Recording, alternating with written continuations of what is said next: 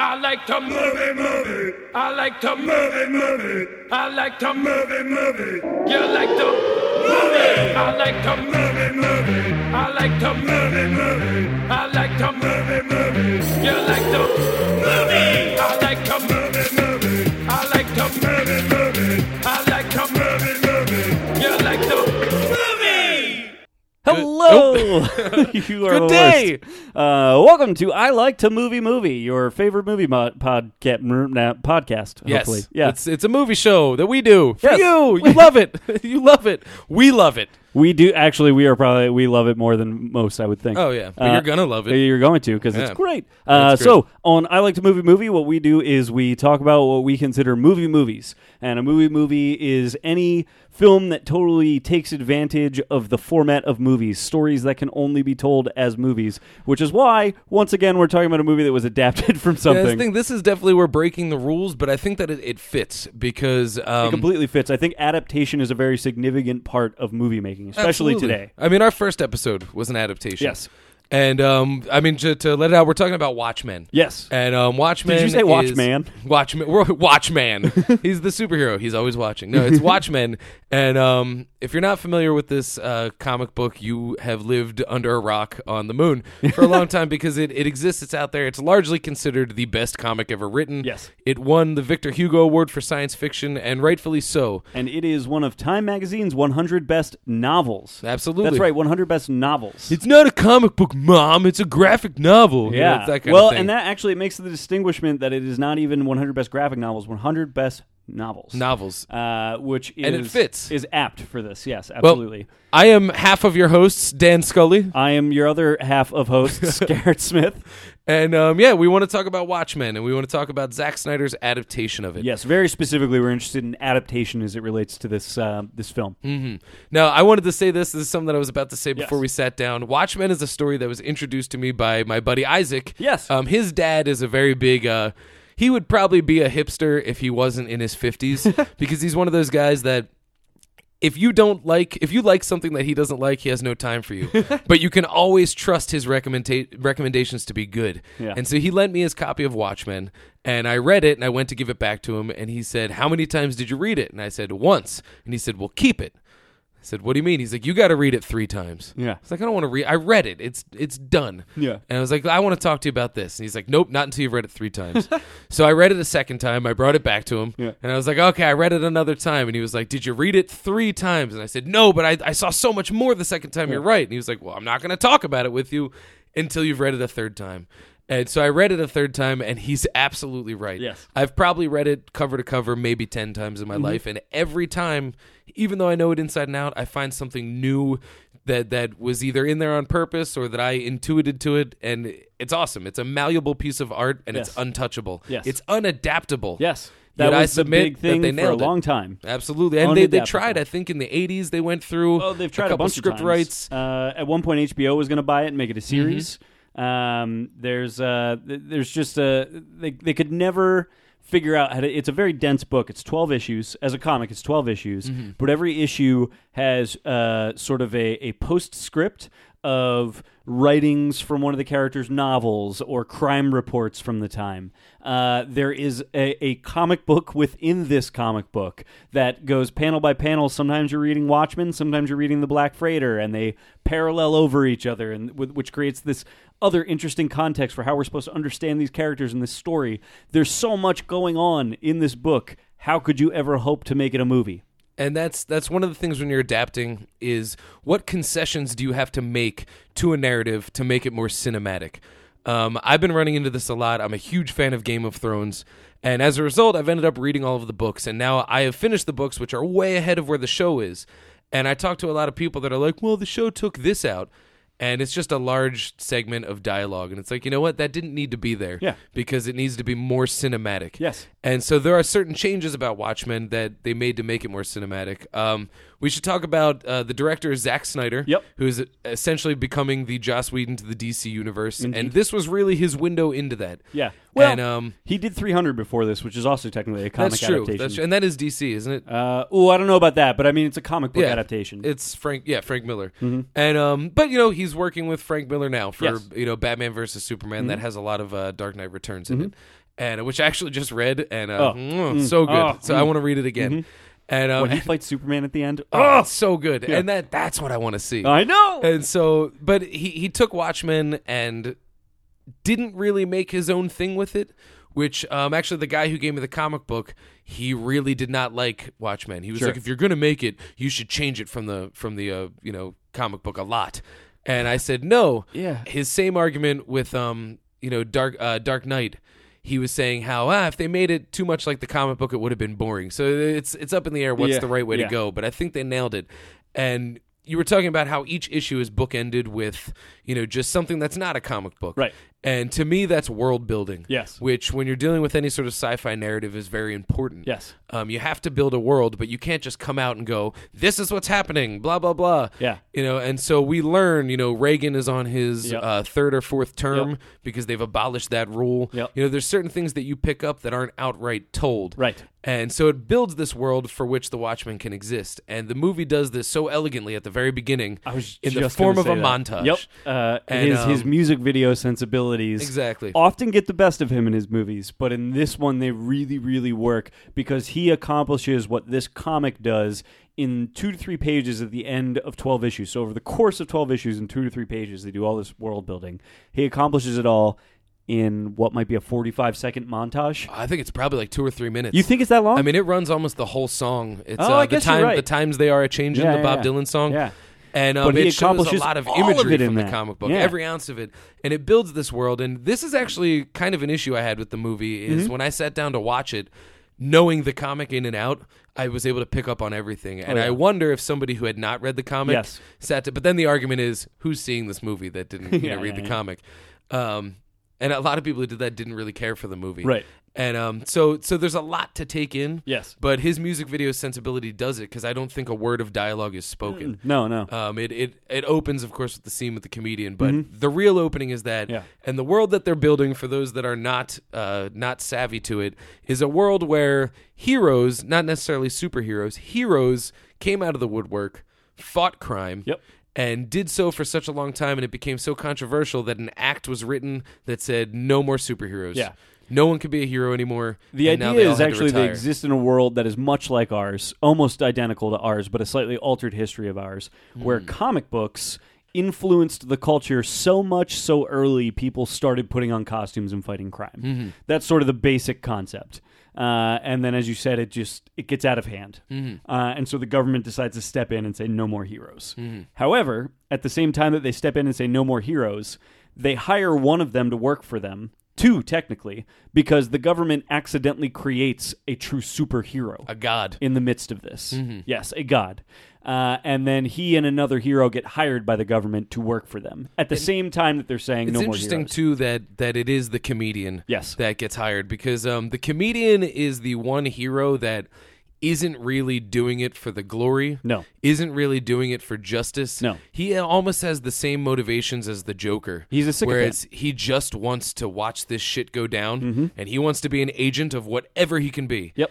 And um, he's a fucked up character. Yep. And it's interesting too that he's the comedian. Yes. Because his whole thing is that this awful existence that we're all shoehorned into is the ultimate punchline. One big joke. And it's funny because being a comedian, a lot of I don't want to call comedy a coping mechanism, but in a way, there's a think lot of you'd like be accurate in injustices that I saying that. see, and just like social injustices or social weirdnesses that could make me upset. But instead, I go, "That's fucking funny." Yeah. And so he's a much darker version of that Yes. notion. Yes. And so it's it's obvious that they would use him to work for the government because whereas you know in the Marvel world a Captain America might say this is ethically wrong I'm Yes. out. The comedian will never do that. No. He will never do that. He'll accomplish whatever they want him to because he'll Absolutely. be whatever anyone. Actually, I was about to say he'll be whatever anyone wants him to be, but maybe even more beneficial to the government is he won't be anything anyone. He'll be whatever he wants to be in the Mm-hmm. moment, which will allow them to solve, quote unquote, solve certain problems uh, Mm-hmm. in ways that they wouldn't direct anyone to solve. exactly. but they he'll wouldn't just say do you it." got to kill this Yeah. guy, but they know he's a live wire and he'll do it. Yeah. He shoots a woman to death that's pregnant with his child that he Yes. clearly just fucked one night Yep. in uh, Vietnam. Yep. And, um, Uh, and so, but also too, that is another real world association. Yes. Um, we still as a culture have mixed feelings about Vietnam. Yes. And we don't view it as this heroic effort anymore. It's kind of a cultural mistake. Yep. It's a mar on America's record. And so when we see, you know, this this alternate universe still has that that Vietnam, it does bring us to a spot where we feel that fear, we feel that that uh, that state of war that that we we get into as a culture. And I'll tell you one of the brilliant things they do in this novel is we win Vietnam in this novel. Mm-hmm. Because of Dr. Manhattan, the god superhuman that we create, we win Vietnam. But it is still looked upon as one of our greatest tragedies. Absolutely. Now, Dr. Manhattan, let's talk about what that is and who he is. Dr. Manhattan is a man who A kind, It's- gentle man. Kind gentleman. He's absolutely your classic old gentleman. I mean, the story of when he becomes a, uh, a Dr. Manhattan, it has a backstory of him taking his best girl to the carnival. Yep. And just doing that old, you know, getting some sody pop, two Yep, straws, one cup. Yep. You know, uh, don't confuse that with two girls, one cup. There's no way to avoid that association. But um, he he goes from that to someone who is imbued with the power, who is essentially a god. Uh, he exists out of time. He can do anything. Yep. And he's unstoppable can and manipulate we're in matter and luck. time. And he is, in a way, kind of the way Superman was. Yes. Um, I read this one comic. I forget whether it was Irredeemable or what's the other one. There's one with the supervillain. It's a parody of Superman. I think it's Irredeemable. Uh, Yeah, that- where it's that- just about Superman. If instead of being American, he was just a dickhead. Mm-hmm. There's also the Superman that uh, landed in Russia. Yeah, that's and now called he Red fights Sun. for Red Sun. Yeah, and he fights Great, for great Russian book. ideals. Yep. And that's interesting. And so we're lucky. As a culture, that um, as a country, that Superman is Doctor ours. Manhattan Dr. is Manhattan ours is ours. because he doesn't really seem to have any notion of I'm doing this for America. he has no allegiance. he's just doing it because he's a guy who would do his job. He has no allegiances, and we're lucky he's on our side. But that also scares us. Yes. Because at any point he could just say the Earth doesn't exist, snap, and Done. that's his will. Yep. And it's uh, whew, it's that's a scary concept. It is, and it's one of the, and we'll get into this as we get through the story, but it's one of the brilliant things that they do when adapting the movie Mm-hmm. is they bring to the forefront how frightening a concept Doctor Manhattan is. Mm-hmm. He's still sympathetic the whole way through as he is in the book, but the book never makes him the villain, Mm-hmm. and that is an interesting thing that this adaptation does. That's something that's an interesting thing you don't see in a lot of movies. I used to do a joke about this. You'll see why I don't because it's not a funny joke, but it's a great concept. It always bugged me. Um, they they kind of touch on it in the book World War Z. Mm-hmm. One of the things that bugs me is let's say zombies happen Mm-hmm. and then we defeat the zombies. That's the end of the movie. Yay, we won. Yeah. But they never show the next day where it's like shit. We live in a world where that can happen. Yeah, where yeah, yeah. zombies are a real thing. Yeah. Uh, much in the same way, if I was Lara Croft, Tomb Raider, Yeah. as soon as a giant rock monster attacked me, I'd be like, fuck the treasure. I need to tell the world that rock monsters are a real thing and they exist. Not only am I getting millions of dollars for it, but that's that is that is primetime news right there. Yeah. And so this has that where Dr. Manhattan isn't just something that we all take for granted. No. We are afraid of him. Yes. And in the same way, um, uh, tell me if this is cheap, but uh, 9/11 when it happened it affected everybody a different way. It wasn't until much after the fact that it really hit me as like, oh shit, that's that is a, a hard thing to deal with because it, it didn't have any association with me. It was just a thing that happened where I wasn't. We were, and we were kids when that And we happened were too. kids, you know what yeah. I mean? Like it takes a little while for the gravity of something like that to. But to my, hit my you. point is when when something like that happens, it takes a localization to make it real, Yeah. or it takes time. yes. And so, if Doctor Manhattan existed in this world, there would be a certain uh, proclivity to just go, oh, you know, that's kind of a thing, and just ignore it. Mm-hmm. But uh, it would be there, and it would sit there, and you know, post 9-11 is a completely different world because that seed is in all of our Yes, guts. yes, And yes. so they very palpably make uh, you know the the the society feel that both in the comic and in the movie. You know, we we are afraid of Doctor Mm-hmm. Manhattan. We're happy that he's on our side, but are we better off if we didn't have him? Mm-hmm. And that's a question that's raised and not answered. No, that's yeah. one that we ask ourselves. Yeah, uh, and so you, the the I guess really what Dan and I are here to talk about uh, i- is adapting this crazy, dense, bizarre story about a an alternate history where heroes have existed for a long time and we've grown tired of them. They're not we we as a as a culture have decided they're not helping. They're actually worse for us. These are I, I I think really the point the book makes is that these are psychopaths. Yeah. Um, that we always accuse Batman of like maybe I mean there's always that in every Batman narrative Yeah. there's been a maybe you're the crazy one because Right. you dress up as a bat and fight crime. Right. But here's a whole bunch of people that essentially are Batman. Yeah. You know, they're just people with skills. Yep. There's no superpowers. Yep. And they and they just they put costumes on, and eventually the culture comes to believe that oh, these are just like psychopaths. Mm-hmm. Like they they can't protect us. Mm. What can they protect us with? They're just like us. They're just wearing costumes. One thing I think is really interesting that they do too is they they almost uh, in the same way that Scream and uh, like Cabin in the Woods said like listen we all know this about horror movies is something we accept and it's kind of stupid Yeah. they did that um, it's a very pertinent moment and Dollar Bill is one Yes, of the first yes, superheroes yes. and he dies because he worked for a bank Yep. he was just a super uh, a super I keep saying superhero he was just an uh, a costumed hero a mask a mask. a mask if you will that was hired by a bank partially to fight crime but really just to be a face because heroes were hip Yep. and It's like his product cape placement. gets caught in a revolving door Yep. holds him back and he gets shot to death Yep. by robbers and so in a world where we watch batman and go uh, his cape might get in the way eh, whatever it's batman he has a cape they immediately nip that in the bud Oh, yeah. and after that moment culturally every hero stops wearing a cape Yep. because they know that it is a it is a I think hindrance Night to their Owl job still uses a cape though. Night Owl still uses a cape, Yeah. but then that also brings in the question of image. Yes. Um, whereas Dollar Bill did exist entirely as image. Yeah. Oh, Night Owl, you know, that is part of his image. yeah. But we do see Night Owl Also- does use his cape. And also, image is very important to Dan It's extremely important. because Dan is like a schlubby, hasn't done a whole lot with his life. now we're not talking about me. We're talking about yes, Dan, yes, I'm the sorry. uh, the Uh, second and I wish Night I could Owl. remember, Yeah, I wish I could remember his last name. Um, uh, Dan, the second night owl. Yeah, you can look it up in the book. We pulled the comic book out so we could reference these things. Uh, Dan uh, i- is sort of a schlubby, hasn't done a whole lot with his life. Although his history is he was a cop. Uh, who eventually put on a costume because he felt he could actually do more as a mask than he could as a cop. Uh, when we meet Dan in Watchmen, he's he's sort of a Looked it up on my phone. There's sh- too many pages. yeah, a uh, a schlubby older dude who hasn't done a whole lot. So image becomes very important to him. In fact, image is what sort of uh, rouses his sexuality again uh, in his middle age. He's sort of impotent when we meet him in the story, uh, but wearing the costume sort of brings back uh, this sexuality for him.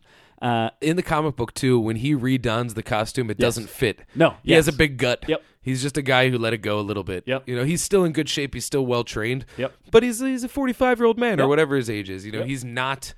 uh, A, so the the cost- superhero is like being in porn. You can only do it for so long exactly. before it's. yeah. And so the costume is actually the image of the costume is very important to Dan and his character. So it makes sense that he would maintain a cape even after knowing that the cape could be a, a detriment to somebody.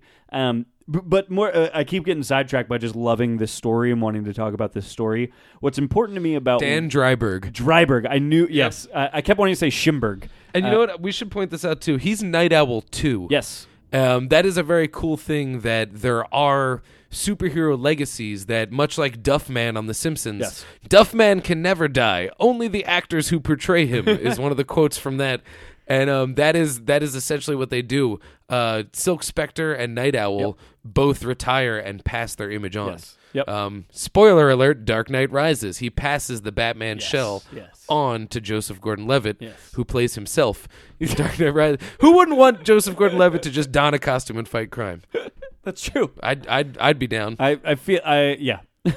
I had nothing better for that. Mm-hmm, Um, the, uh, the what I really want to talk about in regards to Watchmen though is the adaptation of Watchmen. Yes. I, I think that that is what's so interesting about it. it. It does seem like such a dense, unadaptable novel because there are so many things going on inside of it, so many s- plates spinning. Mm-hmm. And Zack Snyder really achieved something, and hilariously enough, achieved it in the theatrical cut more than he does in the expanded cuts that were released on DVD. I will say the director's cut, not the full cut. The Right. director's cut on the first DVD, which I ill-advisedly bought before the complete story came out. Yes.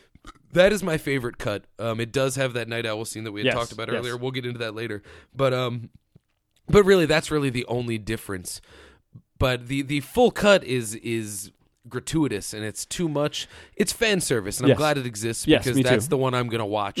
But if I'm going to show you the movie, I'm going theatrical cut Yeah. all the way. Yes, uh, because the theatrical cut uh, excises things from it that are certainly interesting and certainly do help build the world and our understanding of what the story is supposed to be. But what it excises, it m- it makes up for in its visualization. Absolutely, which it's is less cinematic. if What you had all makes it a these in movie there. Mm-hmm. movie? Uh, it visualizes a lot of the information that it excises. It literally shows without telling. Yes. Whereas the comic book as a medium can get away with telling. It has to do a little bit of both. It has to do a little bit of both, and it should. um, Yes. because that's one of the things about about a uh, literary medium is Yes. Mm-hmm. you can tell.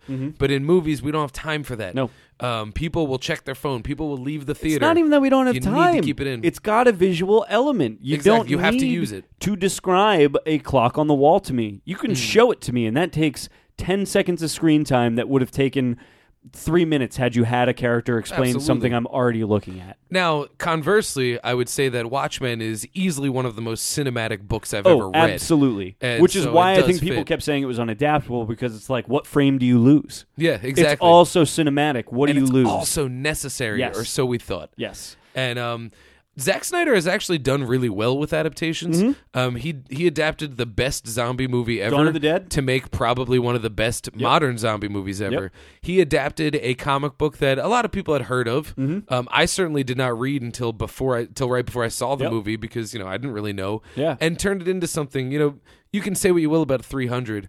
But that movie, when it comes to being, that's a movie movie if It there is a ever was one. big, spectacular Absolutely. adaptation. It's and that's a great, great comic book. Yeah. and it's funny too because uh, it's very cinematic on the page. Yes. Um, and Frank Miller's good at that. But then when you give Frank Miller a movie to shoot, The Spirit, it's oh yeah, garbage. He can't do. I know It's garbage. He so can't do it. Zack Snyder, for all his faults, Yes. is a technically proficient Yes. filmmaker. And I will say a lot of the things that annoy the shit out of people about his movies, the slow to fast motion cuts and things like that, speed ramping. absolutely work in Watchmen. Yes. It totally makes sense for this world and really, really works because part of what it's about is the joy these people find in heroism. Mm-hmm. So you do those speed ramping things and it really brings out that sort of just like joyfulness of this, but also it brings out the violence of it, like I the think- real dramatic Oh, that violence first of fight it. scene with the with the uh, comedian. Yeah. there's so many literal bone crunches Yep. in that. But wh- to, in that scene too, he uses the um, um, if you've seen the movie, the opening scene is the the comedian gets killed. Yes. but he uses that speed ramping not only to add a a quick you know uh, narrative without using you know Paul Greengrass shaky cam. Yeah. It makes it smooth, but it also because it goes slow motion, you can look at it and go freeze. I remember that exact piece of art from the Yep. comic book Yep. without it being this is a comic book. Yep. It still maintains its movie sensibility, but you look at it and you know um, if you look at Ang Lee's The Hulk, Mm-hmm. one of the things that I really liked about it. Um, that is the way it did the panels on the Avengers. screen? Exactly, I loved it did that. literal panels. Now this is a step back from that, where it's Yep. not saying, "Listen, this is a comic Right. book," but it's definitely putting a wink and a nod towards it, so that you feel like you're watching a, an active comic. Yeah. but it doesn't feel hindered by it, where you're like, "Oh, I'm not into The comics." speed ramping in this almost looks like a frame in motion, Yes. which is really like kind of a beautiful thing when you're adapting a comic. You know what I mean? You, you get to put these famous frames into motion, and the speed ramping actually looks like a frame in motion. Um, it's pretty impressive. Uh, so, but uh, what? Oh, and I got to say this too. Yeah. The fight choreography is some of the best I've It's ever great. seen because it is big and bam, pow, sock, the way that classic Adam West Batman Yep. is. You know, when you have the freeze frame snicked Mm-hmm. in any comic book, you see that as a freeze frame. You put the action in Yep. your head. This has that, but it does it in a way that it's not cheesy. Right. You know, sure it's not realistic, but I don't want it to be. No. This is a comic book. Yep. You know, and it's it's, you know, oh, there's the my sex fantasy joke if you've Yes, heard it. yes. Um, one of the key things that this woman in my joke has to do when doing karate is wear heels. Yeah. Because that's hot to me. But the Silk Spectre wears heels and Yes, kicks do the ass whole in thing. it. So Yep. it doesn't make sense, but it almost seems as if that's how she's trained. Yes, It yeah. works better for her. Yes. And so in that way, there is a, a red pill of, of uh, you know, suspension of disbelief that you have to swallow. But at the same time, it's so visceral and it's so intense that you're like, shit, there's real stakes on here. Yeah. And so it's it's all the fun of a comic book and all the darkness of a Chris Nolan Batman movie without fully subscribing to each and and very elegantly so I'd say. Yeah, absolutely. Uh, and I I think so. uh, I guess I think at this point I do want to get into talking about like specifically the big changes he made Okay. and, and how that works in an adaptation, like why it works and, and what works for us in that. One of the I get let's talk about the ending Okay. and then and then we'll jump back into some. Or do you want to start with some of the more like No, you Black know, Freighter let's talk stuff? about this because this is one of the biggest things that people who love the comic so significant. either loved or hated. Yes. Now, as with every episode of Movie Movie, we expect Spoilers you abound. to have watched this already. Yes. And if you haven't, stop it, watch it, Yeah. come back. You'll be better for it. It's Uh, a great flick. I got to tell you, stop read it. Read the fucking book. Absolutely. And then watch the movie. And Read it then three listen to this times, podcast. bastards. Yeah. Three times. You probably don't need to watch a movie three times. No, no, no. but, I have. Yeah, and I- it's, I, it's have. great. yeah. I, I, I really enjoy it every time. So the ending. All right. So let's talk about the ending in um, in the book. okay. So this is so here's the thing. This is let's talk about the ending of the book. We'll start here. So the book has a whole subplot about an island. Wait, wait. Before we go there, Yeah. I think it's important that we frame it this way. Okay. Ozymandias is probably the most successful person to come out of the superhero era. Okay. Yes. and he has gone from superhero to just the the He's an picture of- entrepreneur. Of, success. He's an entrepreneur. He's the head. He's the CEO of a huge company. Everybody knows him. Everybody loves him. Everybody associates him with a brand you can trust. He sells all kinds of products, action figures of himself. He sells fitness books. Mm-hmm. He sells perfumes. He sells all kinds of stuff. and that's important because not only is he a hero, but unlike these other flawed heroes like Comedian and like Night Owl, you know, Comedian's a little bit of a drinker, he's a boozer, he's a fucked up guy. This is a guy who's just perfect. He is the picture of the superhero He we want. Absolutely took. He's the guy. He's the Bill Gates of the superhero world. He did it. He Yep. he made it. He used it to his benefit, but he also lives it. Um, one of the things that was great in the book is there's uh, one of the in between pages that's not a comic book. It's just an advertisement for his workout plan. Yes. his workout and diet plan. Do you want to be strong like Ozymandias? Yeah. do this workout. You'll be just like him. It's a Jack LaLanne thing pulled right out of the past. You know, Yep. and it's. And it's that kind of thing where we've bought into his image, but he seems like the Boy Scout. We, Yeah. we we do agree with him.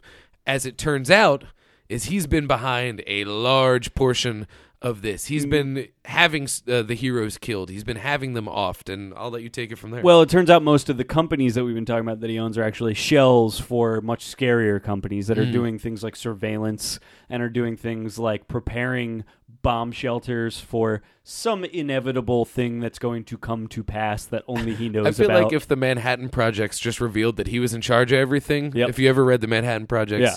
that that would fit perfectly. exactly. You know, Uh, that's where what it is. We all know what's going on, but there's more. You know, Yes, yes. and he- and it's it's a little shaky. you So know? he, in both the comic and the book, turns out to be the ultimate villain at the end. Because what Ozymandias does is he orchestrates the ultimate catastrophe to unite the world in peace. And we should also say, I can't believe we left this out. We are minutes to midnight, quote unquote. That's Oh, the um, yes. that's the uh, the scale that The we doomsday use. clock. The doomsday clock, minutes to midnight. Um, how long before nuclear winter? Yes. Now we in the Th- this in the book reality was- of the Watchmen, it is a an extended version of the Cold War. Because the book was actually kind of written during the Cold Yeah, War. yeah, Yeah. And so there is this fear that at some point, you know, the the nukes are going to drop Yep. and we're all fucked. Yep.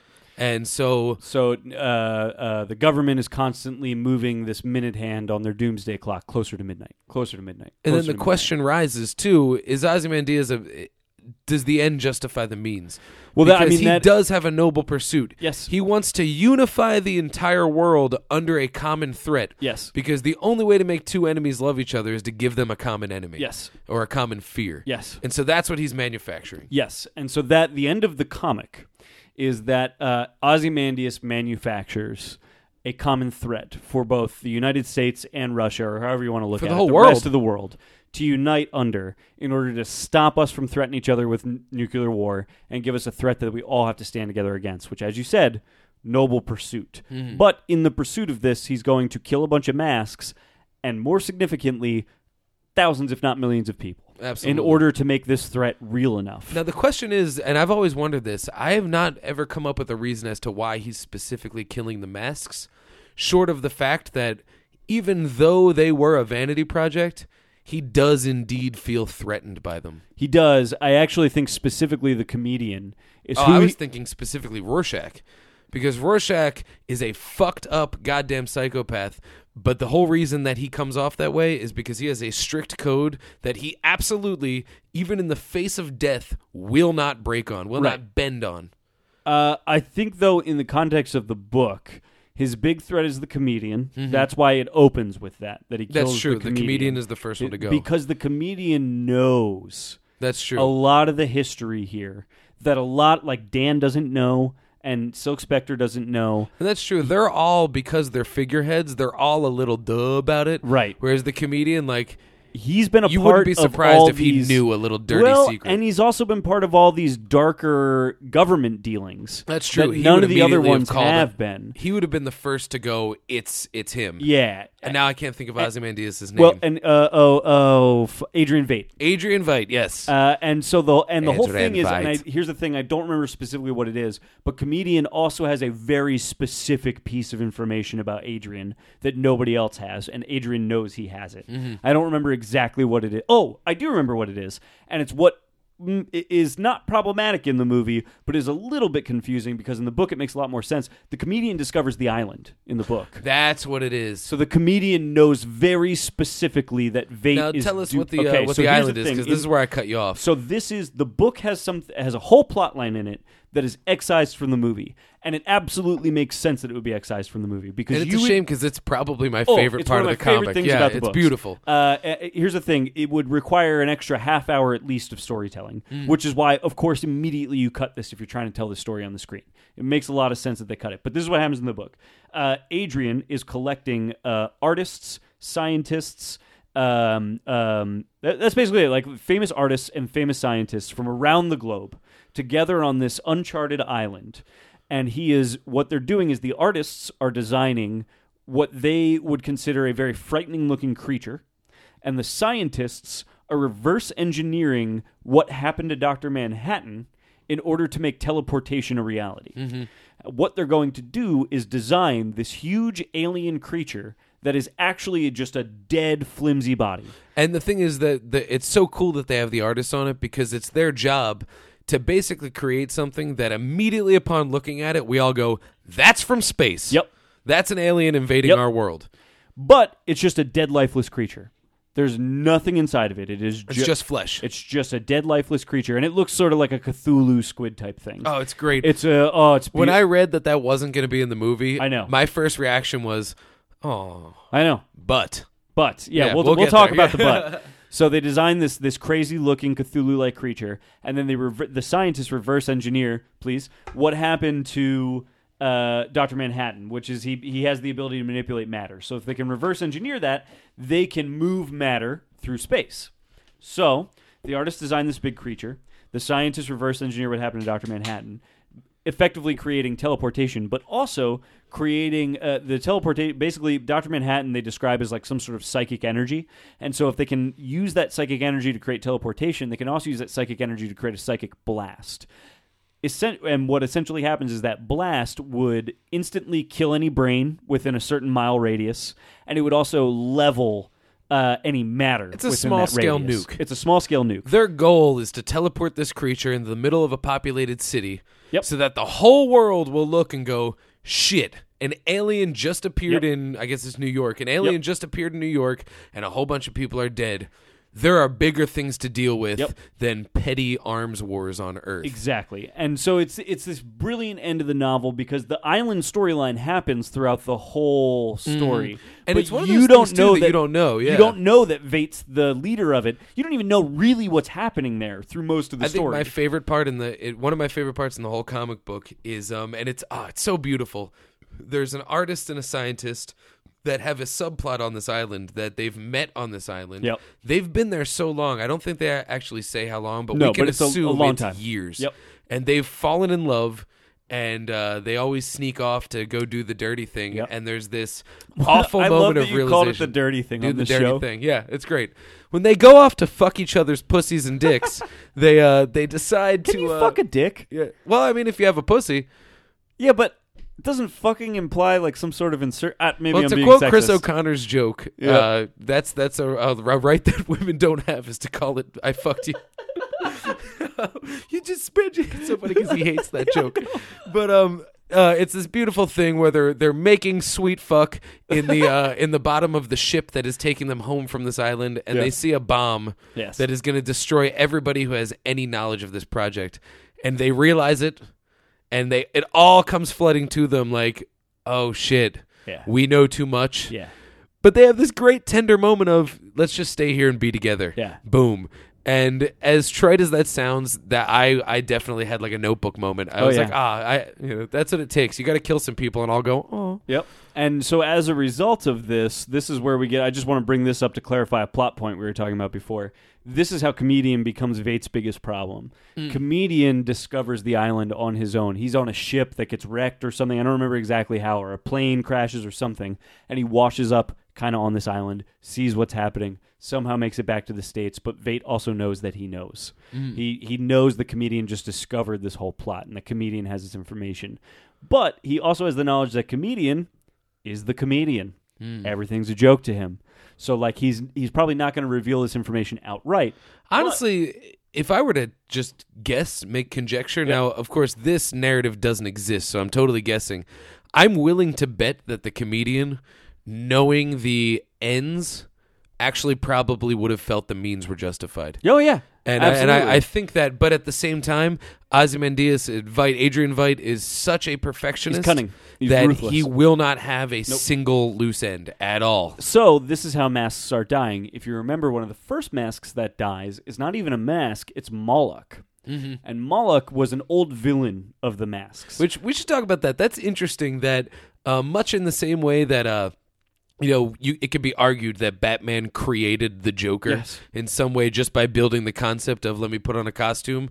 Um, Moloch is that. Yes. he was someone. He was a magician that thought, "Oh, I can be a character, the evil magician," Yep. and then he becomes that. and, and they, they go over that. There's a bunch of that in, in Mm-hmm. the Watchmen. A bunch of these guys that become supervillains once the idea of superheroes come into existence. people that probably would never even gotten into Nope. crime Nope. that do it as a response, and then we question, you know, are heroes good? Yes, and yeah, that's why what they're comes first. illegal. Yep. Uh, and so Moloch is one of the first guys that dies, and the reason Moloch dies, if you remember, is l- much later in the story we find out that in a in a drunken binge, comedian breaks into Moloch's apartment. Sits down on the end of his bed. Now, here's the reason you're looking at me like you don't totally remember this because they never actually show us the full extent of this Yeah, yeah, yeah. conversation. I remember the scene, but I, I They could not only- tell you what they talked about. They only show they all they show us is comedian going, I knew it was a joke. I always knew it was a joke, but it's really a fucking joke. Oh, I yeah. didn't know it was this and that's kind a, of that's joke. a great scene in the movie too. Um, if we can take a second just to talk about how brilliantly cast Yeah. this movie is. Oh, my God. Not only does everybody look like a picture Yes. of the character they're supposed Yeah. to play, but I think when it comes down to to who they are, they really nailed it. The only person that I thought the casting betrayed the image of the comic was Adrian Veidt himself. yeah. But at the same time, he brought something to it that I think absolutely works and for sure. fits For sure. um what my old roommate she when we watch watchmen she immediately was like oh, i think he's the villain because he does uh what's his name matthew Hmm. Matthew uh, Good. matthew good does play it kind of slimy Oh, yeah. but at the same time, that fits to me because when I Yes. Oh, look at these guys who are billionaires and successful yeah. guys, look at Donald Trump. Yeah. He might be powder dry, but he's covered in slime. Oh, yeah. And I don't necessarily view him as vi- okay. I view him as villainous, but you know that like you don't look at a at a uh, I will say that's that's an interesting complaint though, and I, I would actually agree with it, is in the book, Vate seems truly good. He's too for good. He's like quite The a Rock. while. He's perfect. And that's the thing, though. That's what should make him villainous is how good he actually Oh, yeah. is. Whereas in the movie, he does play him kind of slimy. well, in the book, they really do make it that he lives the part of the of the hero. You know, if we found out that Superman fucked hookers, we would be a little put off by it. Yes. But we don't. He's the blue boy scout. Right. We love it. He's Right. flawless.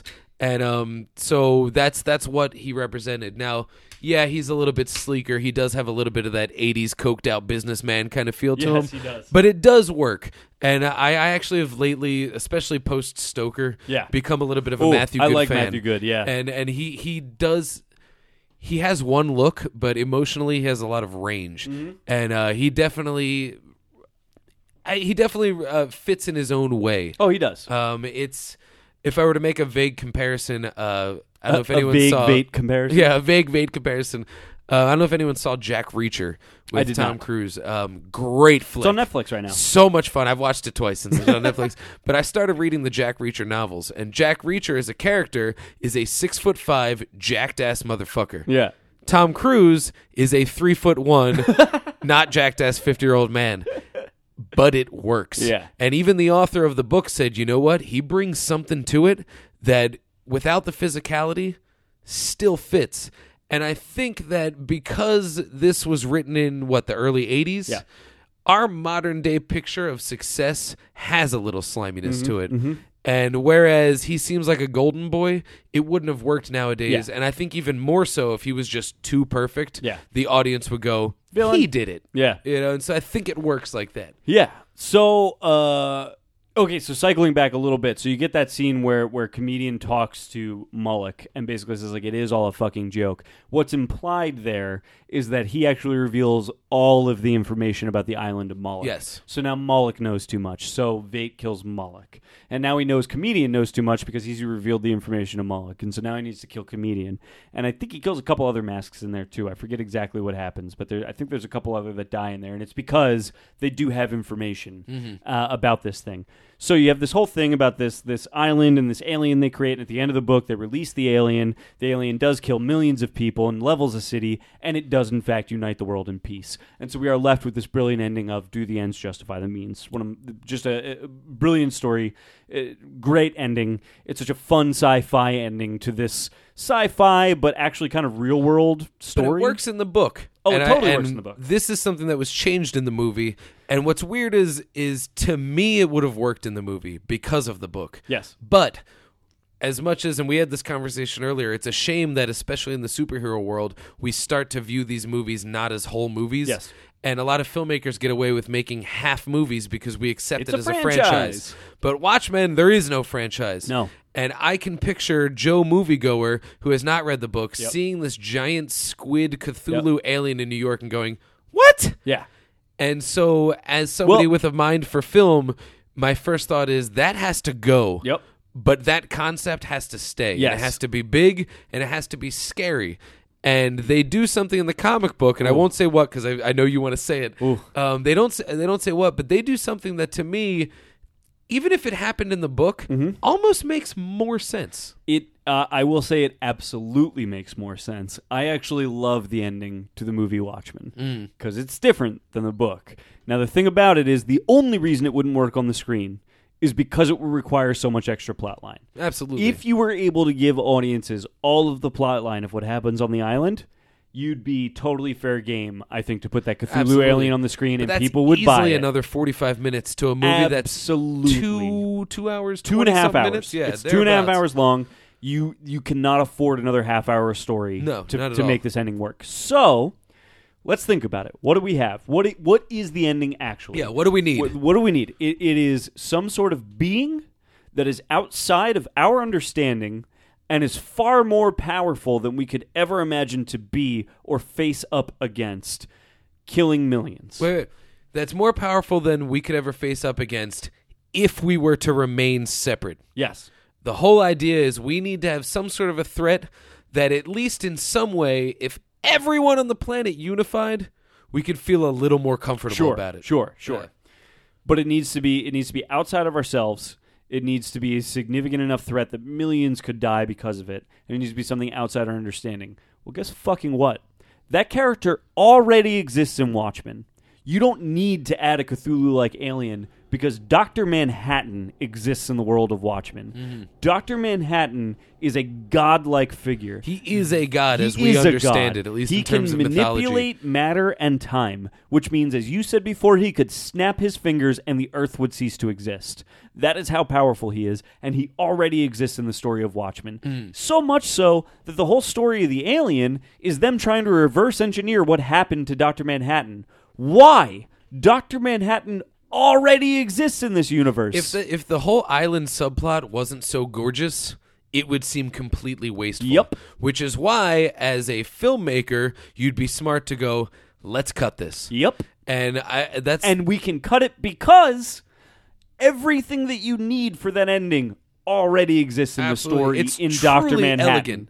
I never could have seen it coming. No. Um, I knew that the like you know as someone who follows the movie, I knew they blogs weren't and gonna do stuff, the squid. I knew they weren't going to do the squid, and I thought, "Ah, what are they going to do? They're going to cop out or do something. Yep. But instead, they did something. and They took an avenue that seems so obvious. Yep. But not so obvious to the fact that a verified genius, Alan Moore, didn't even see it, I or know. at least chose not to go that avenue. Exactly, yeah. And, and rightfully so, because I think that the comic really does Oh, that totally. in a great and way. it really works in the comic, I think, Absolutely. for sure. But if they took this this ending for the movie and put it in the comic book, I think it would work equally well. Oh, yeah. But it would just definitely take out a little bit of that meat from the It's- bones it that we ma- like. Mm-hmm. It makes more sense, and it makes more sense because you already have a whole storyline where he's like, "Fuck humanity." I don't understand it anymore. I've become too much of something else to even understand things like emotions and human oh, he interaction. exists out of time. I have to go to Mars. Yep. I have to be away from them because I don't understand them anymore. so what what let's let's describe what they actually substituted. Um, yes, yes, yes. With Dr. Manhattan, they basically and I'm trying to remember the specifics of how they did it. But basically, Vite created the exact same kind of sonic or whatever it is burst Yep. that kills a lot of people in New York, but pins the blame on Dr. Manhattan. At the same time, there's a subplot where he has Dr. Manhattan convinced that he gives people cancer just by being Which near is them. from the book. It's Which- not even like they made that up. Exactly. That happens in the book. That's in the book, and it leads to this weird malaise that um, the last thing keeping Doctor Manhattan as a brother to humanity is that he does have His some attachment small to a woman. personal attachments. He he loves some people, and he specifically loves a woman, one of our masks. Yep. And um, A- and actually, more specifically, a woman from his past a who's woman not from a his mask. past, exactly. Uh, yeah. Oh yeah. I forgot That's about who that. he thinks he gives cancer. And he thinks he gave her cancer, so now he's at this point where he realizes Which, by the way, this is all part of the brilliance of Vate. Vate Yeah. is who gives them all cancer. Exactly. He and gives them pins it on cancer. Manhattan. So Manhattan is actually totally innocent Yep. here, but he's reached this the, the word is is malaise. He's reached this this level of ennui Yep. where he just does not feel any sort of brotherhood to man. Nope. He feels superior to them almost woefully so. Yep. And now suddenly he's had this huge disaster pinned on him. Yep. So he says, I'm out of here. Yeah. And so by having this man on Mars or Yep. wherever he chooses to go yep. in the universe that can literally do anything, Vite has done something that that would actually fix the world. Yes. He created an actual tangible god Yep. that every person regardless of faith can agree exists. And will And fear. most of the problems on our planet, if I can get real for a second, result from people who disagree on fundamental truths Yes. such as who their god is, what Yes, they believe yes, is the yes, meaning of life. yes. And now we all have this one fear. The big blue man with the Yep. giant IMAX dick that lives on Mars can and will kill us at his own will. So we had, at our very best, at least get along with one another. And when Dr. Manhattan sees what Vite's plan is, he realizes not only, and in the comic book, when it's not him being, you know, exiled or blamed, he still realizes, at least in his limited understanding, um, and I say limited because since he knows so much, he's detached from emotion. yes, exactly. He real in his eyes, the ends do justify the means. Yes. But in the comic book, whether he feels that or not is, ir- I mean, in the movie, whether he feels that or not is irrelevant because he's been vilified and he's out. Yeah. And now he is officially and unequivocally, unequivocally an ad hoc god. Yep. And in doing that, he has created what is essentially a world religion. Mm-hmm. We all know Blue Man exists and he can kill us. Yep. We better get along. Ugh. It's it's It's, a brilliant ending. elegant. It really is. It, it, it's beautiful. I can't believe it's not the ending to the book. Yeah. yeah. Like when I saw the movie, I was like, that might be a better ending than the book. Not better, but it makes more sense for the Exactly. information that's already in the story. It's an e- even trade, and this is exactly what we're talking about. It's an even trade in the book because it adds a subplot that is worth having. absolutely. But when you take it out for the movie, it makes it more cinematic. Yes. So in a filmic form, there's absolutely more to it. Yes. Because it does tie up and th- this is Vite's mission with killing all the masses. He's covering all loose ends. Yeah. And the movie leaves none. yes. None. to uh, so to to dovetail this uh, into more talk about adaptation because to me that is a, a brilliant move in adaptation. It is so rare we see a, f- a, a book adapted to film where the film actually succeeds somewhere where the book didn't fail but it maybe improves upon what the book did. it's let's very reference, rare we let's see that. reference our our Shining episode. Yeah, we talked about absolutely. the Shining, whereas the Shining book is an absolute perfect book from Yes. Stephen King. But if you were to film it all, No. It's too much. There's much. too much there. Yep. And I think with Stephen King adaptations, there's a lot of that. Either it's a Oh, yeah. short story that they stretch out to a movie and there's not enough to fill it, Yep. or it's an epic biblical account of some horrific thing that they try and cram down Yep. into two hours and it doesn't work. And so Kubrick's these the only concessions, one that's really successfully done it. Kubrick did it. Yeah, I, I would actually submit that 1408 was extended into a large thing. Pretty good, actually. And yeah. The Mist existed as a novella, which is movie length. So we're gonna leave it at that. yeah. But uh, Also, so- that movie is better than the book. yeah, I would I would actually agree with that. Yeah. And uh, Stephen King agrees that that ending with the no Yeah. is something that he was like I didn't have the balls for that, but Oh, I it's love it. epic. It's epic. I've yeah. disagreed with people for years. I would on like to do that as a movie movie, actually. All right, next episode. Great. We should rewatch that in black and white. Oh, too. I would love to. I've have never that seen cut. it in the black and white cut. It's perfect. Oh, it makes I it wanna go see from a 70s Yeah. monster movie to a 50s creature feature. Yeah. Boom.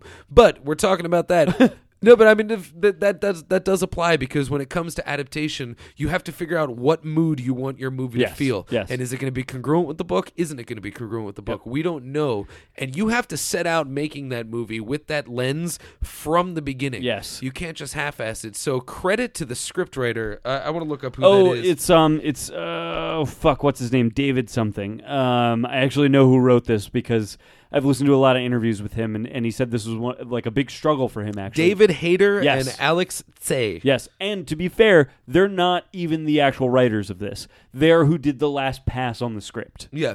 Which had been through 20, A 20 ton of years writers. of development this hell. this this script had been through a ton of writers. and I said this to you on the way over here. We live in a world where a, f- a motherfucking Wolverine movie should be cake. easy. And we can't do it. There's so much source So material when to you pull take from and make a something- good one. Yeah, exactly. And and with Wolverine, there's a hundred stories that you can just distill into one great Oh story. yeah, honestly, all you have to do is fucking nail that character. Yeah. and you could tell a good Wolverine story. And they haven't done it yet. And and you know, no slight to Hugh Jackman, he's great, but Mm. they just didn't. The scripts haven't been tight enough. the best Wolverine stories were in X Men and X Men Two, and they Absolutely. were not Wolverine movies. Not at all.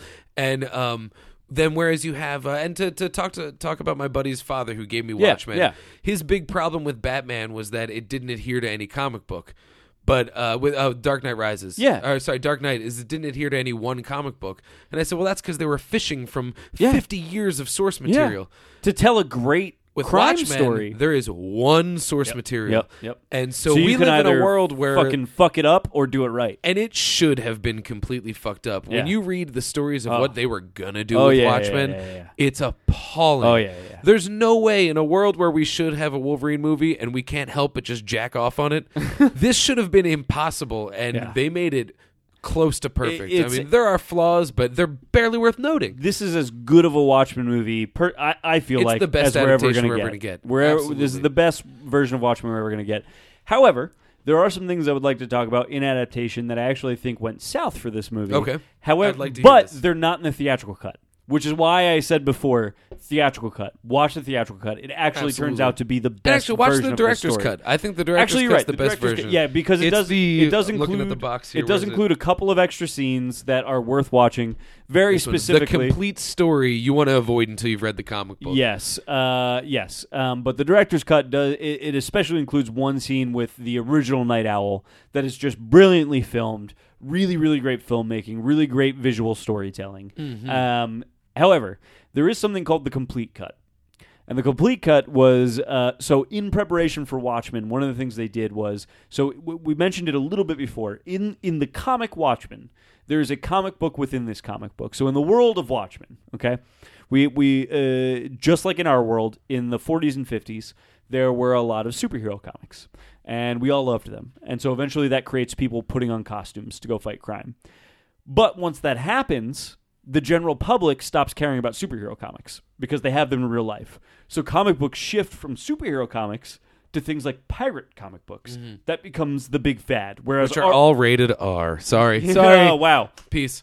Wow. Uh, we got to go. And Uh, that's thank you our for listening show. To movie, movie. Uh, the um the- Starring Gerard Butler. oh my god, uh, that was kind of brilliant. Uh, the, I had to do it. Uh, the so we we live in a world now where where superheroes are passe, pirates are in, right? So there is a comic book within the comic book of Watchmen uh, It's called. funny because right now, like some of our biggest franchises are superheroes and pirates. I know that's true. that's true. Uh, so they uh, there's a comic book called The Black Freighter. uh, which a character, a very minor character within Watchmen, is reading throughout Watchmen. And so every once in a while, within the comic book of Watchmen, we jump into the comic book of the Black Freighter. And so as the guy who's reading the Black Freighter is reading it, we get panels of Watchmen where he's discussing what he's reading with someone else, or the story of the heroes that we're, you know, the masks that we're interested in, their story is happening, intercut with panels of the Black Freighter. When these things are intercut together, what happens in the Black Freighter becomes a parallel to the story we're reading in Watchmen. And it's a brilliant parallel. It actually illustrates things about these characters that we wouldn't have known otherwise because we get this sort of emotional backstory f- for them through the Black Freighter. Brilliant storytelling, but very complex, layered storytelling. Absolutely. And you know what? It's actually in the comic book it works kind of nicely. Oh, it works because great. it's a great break. Yes. Because they really do throw a lot of information Yes, at they you. do. Um, both visually and and that's one of the things why I always submit that you should read it three, four, Yes. five times is that there's even just small things that pop up in the background of a frame that have huge, huge ramifications that you know you don't need to notice, but when you do, it's richer for it. Oh, yeah. So when you're reading this the second, third, fourth time around, the Black Freighter things are almost a moment of like, Uh huh. and it's where they can do the literal tell, don't show, but without telling because they are showing. Yes. it's, it's it's the weirdest cheat in the world, but it's not a cheat because it adds depth. and the Black Freighter on its own is a great, brilliant story. Oh, it's a great Like, story. If you It's very excise much a it from Twilight Zone Watchmen, It's episode. really good. It plays to me very much Yes. like an old Twilight Absolutely. Zone episode.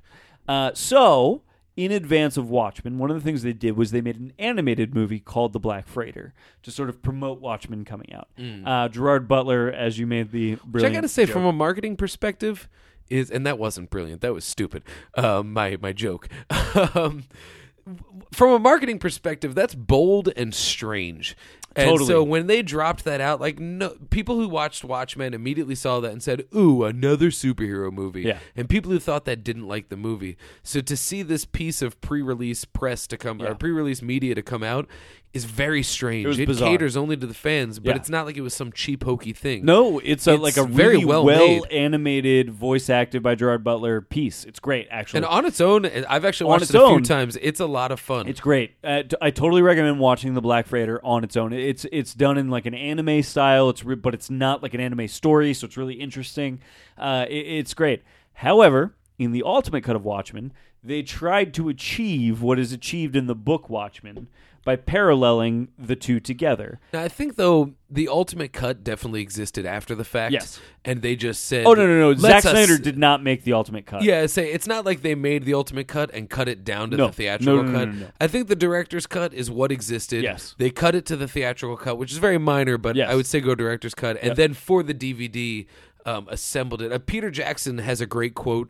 Um, back before he started just you know crapping out Hobbit movies, Yeah. when he was doing Lord of the Rings, he said, "I don't believe in anything but the theatrical cut. Hmm. I do believe that we should be allowed to have director's cut DVDs. Mm-hmm. And essentially, he was saying what you see in the theater is the movie. Yes. Anything else is just bells and whistles, Yep, which is yep, great. yep. And so when it comes down to it, you know, it is bells and whistles. And if you're the if you're the audience for it, you'll appreciate Sure. it. But when it comes down to lean, mean, cinematic, no fat on it, you don't want this. I'll tell you what though, even if you're the audience for the ultimate cut, I don't think you'll like the it's a ultimate chore. cut. It's close And to three and a half that- hours long. and this is what I want to talk about is in adaptation because what happens is what they do is they try and go okay so in Watchmen it worked really great to intercut uh, the Black Freighter with the Watchmen storyline 215 minutes is the cut on the ultimate Unreal. cut. unreal That is that's uh, longer than Wolf of Wall Street That's three hours and 35 minutes. yep uh, and it's because it includes not just the director's cut, but there's even a couple scenes in there that are not from the director's cut, Mm-hmm. like filmed scenes uh, beyond the director's cut. But there's also then like a, a, a 45 minute animated movie cut in between. Mm. And unfortunately, so it works in the book because it's like panel by panel. It's like Watchmen panel, Black Freighter panel, And it's- it's a Watchmen panel, relief. Black Freighter panel, Watchmen panel, Black Freighter panel. So, because of that, the parallels they're trying to draw to the story are extremely apparent. The panels all exist together on one You page. can't do that with an animation. No. And so what they do is they go, here's a scene from Watchmen, cut to black. Here's a five minute segment of the Black Freighter, cut to black. Here's some more scenes from Watchmen, cut to black. Here's five minutes of the Black Freighter, cut to black. The parallel is so unclear, it just slows down any pacing the movie has at all. It does not parallel the story in any way. It is unbelievably frustrating to watch. And it calls into question what do we do when we adapt these things? What do we cut out? What do we include? As brilliant as The Black Freighter is as its own story, as much more brilliant it is as a parallel to what's happening in the story of Watchmen. It absolutely must be excised from Watchmen when telling it Absolutely. on the pacing screen. is so important. Pacing Um, is we so talk about movie important. movies. And here's the thing. That's a key to movie movies. Proper Absolutely. pacing. and pacing is important to both movies and books. Absolutely. But pacing in books is very different Oh, from it's a different pacing in beast movies. entirely. It's a totally different beast. You can watch um, if if uh, if I were to relate another movie again. Um, Tarantino's last movie with his longtime editor Sally Menke Yes. was Inglorious Bastards, Yes. and that is a long, long, Yes. big, dense movie, but it's lean. There's absolutely not an ounce of that that doesn't fit. Now she passed away. She pissed. Sorry, that's an inside joke to Scott if he listens. She pissed, and um, You just an inside joke to one person. No he's one gonna even he knows listens you're to talking the about. show. Yeah, she passed from blueberries disease. That's an inside joke for you. And um, but anywho, she passed, and um, he took on for Django Unchained the editor from Fast Five. I know. Now, Django Unchained could have been Tarantino's masterpiece. Yes. Now, granted, my favorite Tarantino movie is Pulp Fiction, but his Mine's Kill Bill. objective best, hands down, is Inglorious Bastards. Yes. Now, Django, I think, could very well Yes. have given Inglorious Bastards a run for its money. Yes. But with a different editor, it's a little more bombastic. It's a little Mm-hmm. less restrained, and that goes to the editor. Now, it does work. And as a huge fan Oh, of sure, Fast sure, Five, sure. I can see where these big bursts, these big moments happen throughout the narrative. But with Sally Menke on there, you wonder how different the movie would be. Yeah. So the editor on Watchmen had a huge task. And now, Oh, yes. granted, like we said, he didn't edit out the uh, Black Freighter thing. Right. Oh. But the movie that he edited doesn't leave room for the Black No, Freighter. for sure. So when you add that in, it does fuck up the pacing because it was never intended to be there. Right. Yes. Um, if I were to make a suggestion, would be to watch Watchmen, read Watchmen, and then a couple months later, watch The Black Freighter. Yeah, you'll enjoy And it. then you'll go, oh, I get that. Uh-huh. And you'll see. And, you know, honestly, if you just like the comic book, it's a great way to see Oh, this for cool mini story animated. for sure. Like I said, it plays like a Twilight Zone. It's, Yeah, it's yeah. cool stuff. Yeah. But you forget about the editor. And um, one of the hardest things when you're a filmmaker, especially one that's as bombastic and excessive as Zack Snyder, you need a good editor. Yeah. You need someone. Um, last summer, I got to be in a play, and I've never acted before. And one of the tips that the director gave to me was go big. Go as big as you can, and if it's too much, we'll rein you in. Yeah. He said, "Don't ever undersell it. Go huge, and then we'll rein you in." And I Yeah. think of that as the editor's job: is go big, go as big as you possibly Yep. can, and I'll cut out what's too Yep. much. Yep. And so this editor is is a genius. Oh, yeah. And so I've pulled up this editor's filmography, and it's funny because it's it's not that good. um, uh, well, what's weird is uh, I'll, I'll give you a couple of a couple of hits off Who, of here. who- who is the editor? Um, his name give is him credit. William Hoy okay. and um, he started around 1987 with No Way Out. Now we look at Dances with Wolves in 1990. He did that. That's a movie that is very long, very excessive, but uh, honestly, I like it. I'm a fan. Um, I haven't seen it recently enough to comment. Then we have Star Trek Six: The Undiscovered Country. Whoa. That's an e, that's an even numbered Star Trek. Yep. So it is considered a good one. I have not seen it, so I can't comment. Then we have Patriot Games from 1992. Whoa. Patriot Games is a Jack Ryan Yep. thriller, which is actually being rebooted Yep, now with yep, Chris yep, yep. Pine. That's Was- a great was movie. that the Affleck one? No, that was Some of All Fears. Patriot Oh, Games right, was right. Uh, that and Clear and Ford? Present Danger were Harrison Ford. Ford, yeah. And that's actually a great movie. Yeah. And one of the things about it is that when it comes to shot composition, it's very economical. Mm-hmm. Um, every ounce of it counts, you know, towards something else. We've got Outbreak. Um, I Outbreak. never saw that. Is that the one with Matthew Broderick? And the No, no, outbreak? Outbreak's got Cuba Gooding Jr. and uh, Dustin Hoffman. Which one am I thinking of? Project X or something like that, where there's like a monkey outbreak of some kind? Project X is the found footage party. No, no, movie no. I from think there's last another year. one called Project X. Wait, I'm what was thinking the uh, who was in it? of- Matthew Broderick? I think. Uh, I'm not sure. You're- you- It's probably Yeah. Project X. We'll look it up.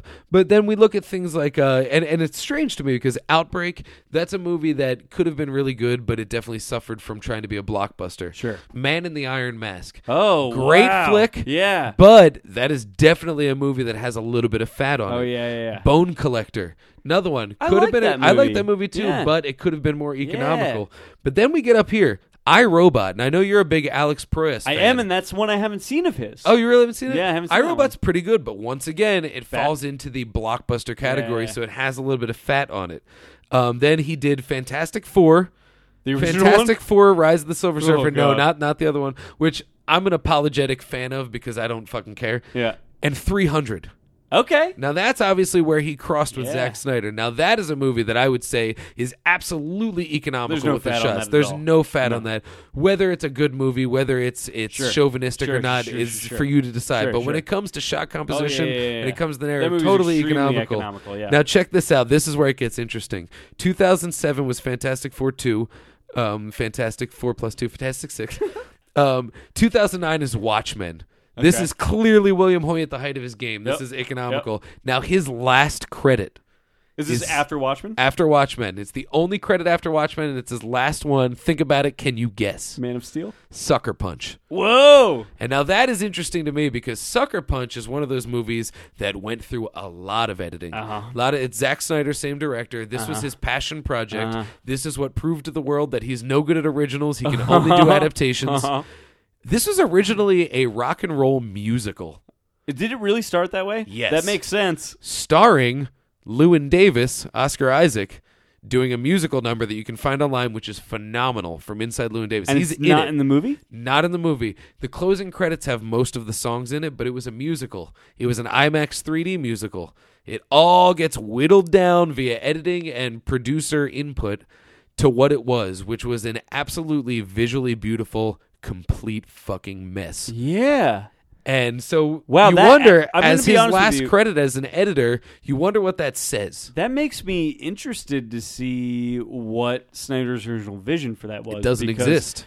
I did not like that movie. Like, I like, didn't either, and I Vehemently wanted to. did not like that movie, and I really wanted to like it because I saw the trailer for Sucker Punch, and I was beautiful. like, n- not even beautiful, but just like, what? Somebody made a movie about all of the things I love: giant samurais with swords and hot chicks Oh, yeah. with machine guns and.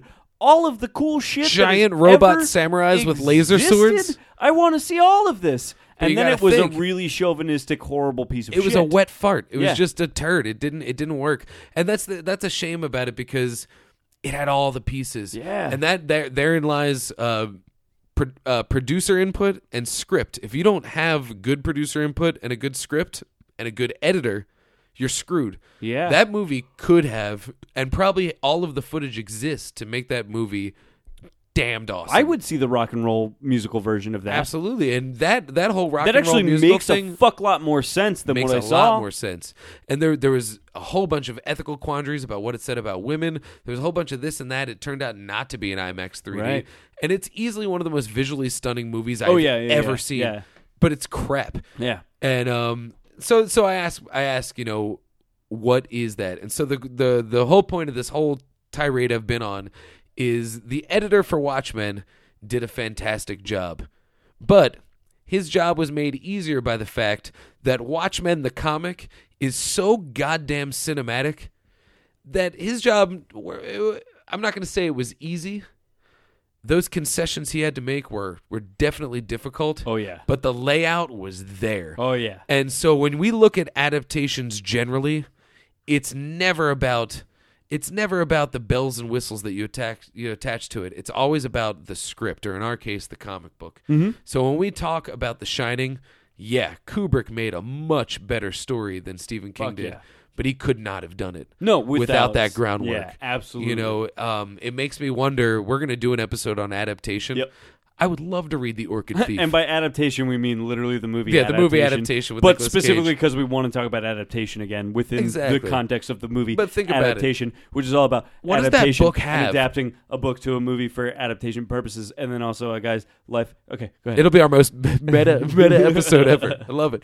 But you got to think, what is that orchid thief that that book that he Right. based. What is that groundwork? Where was it? Oh, You I know. I actually really want to read that book. Yeah, Watching that just to movie see. really makes me. We shouldn't talk about this because we're going to No, no, Uh, no. movie we should movie use on this it. as an opportunity for me to pee. Yeah. Oh, that sounds great. Actually, instead of an opportunity for you to pee, I mean, we should. We could probably wrap this up. I think. I think we've nailed. I mean, do you feel like I feel like we've nailed uh, Um, most of what I want to talk about with Watchmen?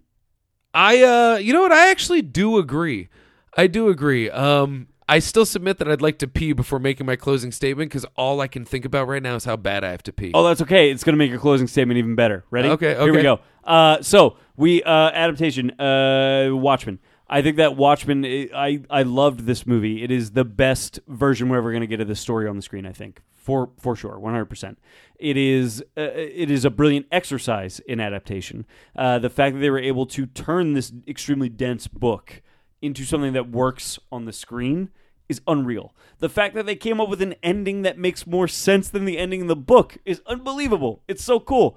Uh, I highly recommend this movie. I highly recommend this book. Please read this book, watch this movie, and then come listen to this episode. Now that we're at the end of it, do that. Uh, and uh, that, that that's my closing statements. What do you got? Um, I, I feel like I've already made my closing statement, and that's I have to pee. Okay, fair. No, um, no, my, my closing statement, I, I kid, of course, is that um, one of one of the toughest things to do, be it with a movie that you're making, be it with a song that you're writing, be it with a joke that you're crafting, Yes. is you have to figure out what don't we need. Yes. And that's one of the hardest the things fat. to do because when you create something, you love it. You know, it's it's a baby, and you want to send it off. You want it to go to college. You want it to run its own business. You want it to do that stuff, and you don't know if that's going to happen.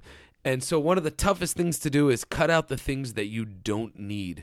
Um, and I think that they did a great job with Watchmen because whereas every ounce of that book is valuable, not every ounce of it is cinematic. Um, it's it's the same thing. If I write a poem and someone wants to put music to it, some of those words have to go, but it's gonna make the song better. Some of the pieces of Watchmen, the book, that are it's perfect. It really is perfect. But some of it has to go to make a better movie, to make a Mm-hmm. movie movie. And if you have a movie that is a slave to its source material, it's not going to work. No. If you have a movie that ignores its source material, it's gonna not work. going to work. So you have to reach this perfect symbiosis. And like I said, in a world where that symbiosis isn't reached, it should never have happened in the case of Watchmen. And I submit that it absolutely did. Yes. And whereas, yeah, there are some problems with the movie, I can't pinpoint one right now. Right. Because it is the best possible adaptation of that story ever. Uh, in the press for the movie, they uh, there was a couple reviews that referred to it quote unquote as the Godfather of superhero movies, and I think that that's absolutely apropos sure. because if you ever read the Godfather the book, it is the most excessive. i- It's a good book, Oh, yeah. but it is so excessive, Yeah. and there's so much going on in it that simply doesn't need to happen. Yeah. It makes the book richer. But when you watch that movie, if you're going to tell me The Godfather isn't perfect, you should stop listening to the show, unsubscribe, and go fuck yourself until you die. Because it's The Godfather. Yeah. And so, whereas, yeah, this might not it's go the down in the- Godfather of Godfathers. yeah, exa- of- yeah, exactly. and so when it comes down to it, Watchmen is a perfect picture of adaptation because they made the right cuts, they used the right visual flourishes, they kept it true to the comic book, but did not d- deny the fact that it was absolutely a movie, and it was absolutely a movie movie. And at the end of the day, what I say at the end of every episode is, was it entertaining? And the answer is absolutely yes. Yep. Now, because you have to pee, I'm going to tell this story. Uh, because you were talking about I, I got on a rant and I totally forgot I have to pee. Excellent. Well, I'm just going to keep reminding you as I tell this part of the story because you have to pee. Uh, I'm gonna keep sipping my beverage so that I have to pee Oh. more urgently. perfect. Uh, so you were talking about editing and, and why you just need to cut some stuff to get to get to the better story. Uh, Kevin Smith, uh, I'm a big fan of Kevin Smith. I listen to his podcast all the time. He tells a story about he did not like working with Bruce Willis on uh, Cop Out. Had a very difficult time with Bruce Willis. And one of- talking about? And one of the things that he said was difficult about him, but I always find a very interesting tidbit of knowledge, is he would come to set late every day, apparently. And Kevin would be like, Hey, we have a lot of stuff to shoot. Like, why are you late? And he would be like, Kevin, we're shooting four pages today. Two of them are Chuffa. I never heard this story. And he would go, What's Chuffa? He would go, What? And that's what he said. He'd go, What's Chuffa? And he'd go, Chuffa, Kevin, you got all this flowery language in here, all this stuff. We don't need it. It's Chuffa. It doesn't do anything for the story. It's Chuffa. Just get rid of it. and you listen to Bruce Willis. Yeah, yeah, yeah. That's funny. I'm gonna use Chuff all the time Yeah, now. yeah. That's brilliant. And you know what? He's He's right. I didn't see Cop Out. I would actually like to. The Uh, whole it's- idea. it's actually of, very uh, entertaining. Tracy Morgan and Bruce Willis. I It- could watch them in a room. it's for, very You know, entertaining. ten hours if I Yeah. wanted to. That's interesting. Yeah. And it's weird because in the case of Watchmen, it's not chuffa, but cinematically, it Right. absolutely I- is. exactly. It's, It cinem- absolutely is. it's cinematic chuffa. Yeah. Interesting. No, that's uh, no. I think you're right. It's- it You're is. absolutely right. Yeah. We should. I'm tweeting that. That's uh, if, if we're gonna make this show last, we got to coin some terms. Cinematic Cinematic chuffa, chuffa. helped into print by the late great Bruce Willis. He's not late. He's still alive. But I mean, after Die Hard Five, who are we kidding? He should be Al- dead. Also, this podcast will hopefully exist in perpetuity. It is just a digital record, so eventually that statement will just be true. That's true. That's very true. And I love perpetuity. That's, that's a great word. Very nice. Well, for this Um, week, We should also do just in keeping with the form. Uh, give me a recommendation. What have you seen recently Oh. that, that, that the the crowd should see? probably the same fucking thing you've seen that the I, crowd say, should I know see. we're both going to talk about her, so I actually have another one okay, on great. deck. So, that I'll you just can go talk her. about her. I'll go her. Uh, I, I will say this as a caveat: if you're going to make a best of 2013 list, wait until after you see her, I would because I, uh, wholeheartedly agree. I will definitely add this caveat. Uh, you can you can thank her for this, but Yes. Man of Steel, which sits at 15, got bumped fuck yes. because Inside Llewyn Davis is still number one for me. oh wow. 12 Years a Slave is still number two. Wow. But Wolf of Wall Street got bumped back to four because her was a goddamned masterpiece. I would say I liked her better than Inside Llewyn Davis myself. Fair enough. And actually. you know what? I, I, I honestly could absolutely defend that point. Yeah. Um, her is just a wonderful fucking experience at the movies. It's a beautiful story. It's funnier than I expected, while still being extremely poignant. Mm. Um, And relevant. th- re- very relevant, very poignant. The performances are astounding. Absolutely. and they because- create a strange futuristic world completely through show don't tell. Be it mustaches and high pants or just the technologies on They display. create a futuristic world that I thought was brilliant, and we'll, we'll maybe we'll do an episode about it eventually. Everything in that movie was the logical ending of all technology that exists now. Yes. It just seemed so what I loved about it was they didn't make any of it negative. Yep. we've seen this movie before. This is not an original concept. We've seen it before, but we've only ever seen Have it. We? have. We've only ever seen it in the context of the computer will turn and become evil, or this is a true. bad thing. This guy is a crazy person. This movie never makes those assumptions. This movie treats it all very positively. This is true. just the There's no way judgment of any we character. are moving as humanity, and we just need to see what that means. Mm-hmm. That's all it is. And it's beautiful. It's brilliant. It's beautiful. And even though that's what it's about, it absolutely is a poignant story about who we are as people. Even though even though there's a computer at the center of it, it's a poignant story about who we are as people. uh, I don't think I could say more. I loved it. I think you nailed it. That's exactly how I feel about it. It- It's perfect. Yep. And the fact that Spike Jones, the little old lady in all of the old man jackass bits, the director of Sabotage, has a Best Picture nomination, Yes. motherfuckers. Yes. Yes. Beautiful. Yes. Which honestly well deserved. He should have got it years ago. Absolutely. I, I honestly, adaptation. Yep. Um, the movie I'm going to recommend to you, I actually watched two nights ago, and it's an interesting one because much like Cabin in the Woods, it was on the shelf for a long time. Yeah. It's from the director Jonathan Levine, Uh-huh. who did The Whackness. I don't know if you think ever I know saw The what you're gonna Whackness. say. Uh, it's called All the Boys Love Mandy yeah, Lane. I really want to see this. I've been hearing about it's it for on years. Netflix now. It's great, and um, it's just a slasher movie, Right. Um, I, I But don't want it's to say got a too much brain. about the. It has a brain, Yeah. and it has all of the tropes in it, but none of them play like tropes. Yeah. It plays very realistically. It's a lot of fun. Yeah. Um, it's definitely a dark movie. I mean, there's not a lot of humor in it, but as somebody who considers himself a pretty big horror movie zealot, Yeah. it really works well. And Amber Heard's in it. Yeah. And something that really affected it a lot for me is the fact that this was made in 2011 and it was only released now. Yeah. So the whole thing about it is all the boys love her. Yeah. And she's much younger than the way I Right, picture her in right, my head right, now. right. So she has kind of this young, you know, uh, barely legal look Yeah, to her, yeah, if you yeah, will. I yeah. mean, to, to be crass, but if you Yeah. will, Yeah, yeah, yeah, yeah. it's I know what there. you're saying, yeah. And so as you're watching this movie, you can't help but kind of feel gross as you do Uh-huh. fall in love Yeah, with her. oh, you're one wow, of the yeah, boys. yeah, yeah, yeah. And you totally understand why all the boys love her. Yeah. And then people start getting fucking killed. Yeah. It's a great slasher flick. Oh, man, I really It's a wanna see lot of this. fun, and I think it's only like ten minutes long, and it's on Netflix. Uh, Honestly, it was one of those I put it on. I was like, "This looks pretty good." that was great. It was just, it was over. It was a lot of fun, and uh, since you can watch it on Netflix, I, I submit that you do. Uh, Ooh, all the I- boys I'm love excited. Andy I might Ma- watch Mandy it Lane. tonight. Actually, I've, I've been Really really cool. cool. for years. I keep hearing good things. Well, I know about you it. have a lady coming over tonight. It's a slasher movie that I think a lady could appreciate. Heyo. Because it definitely, I wouldn't say celebrates women, but it doesn't have like the, Yeah, the last yeah, girl yeah, standing yeah. trope Yeah. or the or the slut that gets killed. There's Yeah, none of yeah, that. yeah, it's just it is what it is, and Yeah. you got to watch it. It's it's a Oh, lot I'm of into fun. it. I'm into it. Definitely watch it. All right. Well, for this week, uh, I'm Garrett Smith. Do we want to do any plugs? Um, I don't have anything. Check out my other show, Super Crappy Fun Time, www.supercrappyfuntime.com. I'm not going to plug Your any blog? shows. Oh, oh, yeah, check out my blog because it's actually got a lot of movie writing on it, thedanscully.tumblr.com. You can ac- access that through my Twitter, at Dan Scully. So please check it out. Uh, let me know what you want me to talk about. I'm trying to write more, so let me know and I'll write about it. I'm on Twitter at Philadelphia. It's with an F. Uh, I have some comedy shows coming up. Uh, one in Atlanta. yeah, this won't come out by then.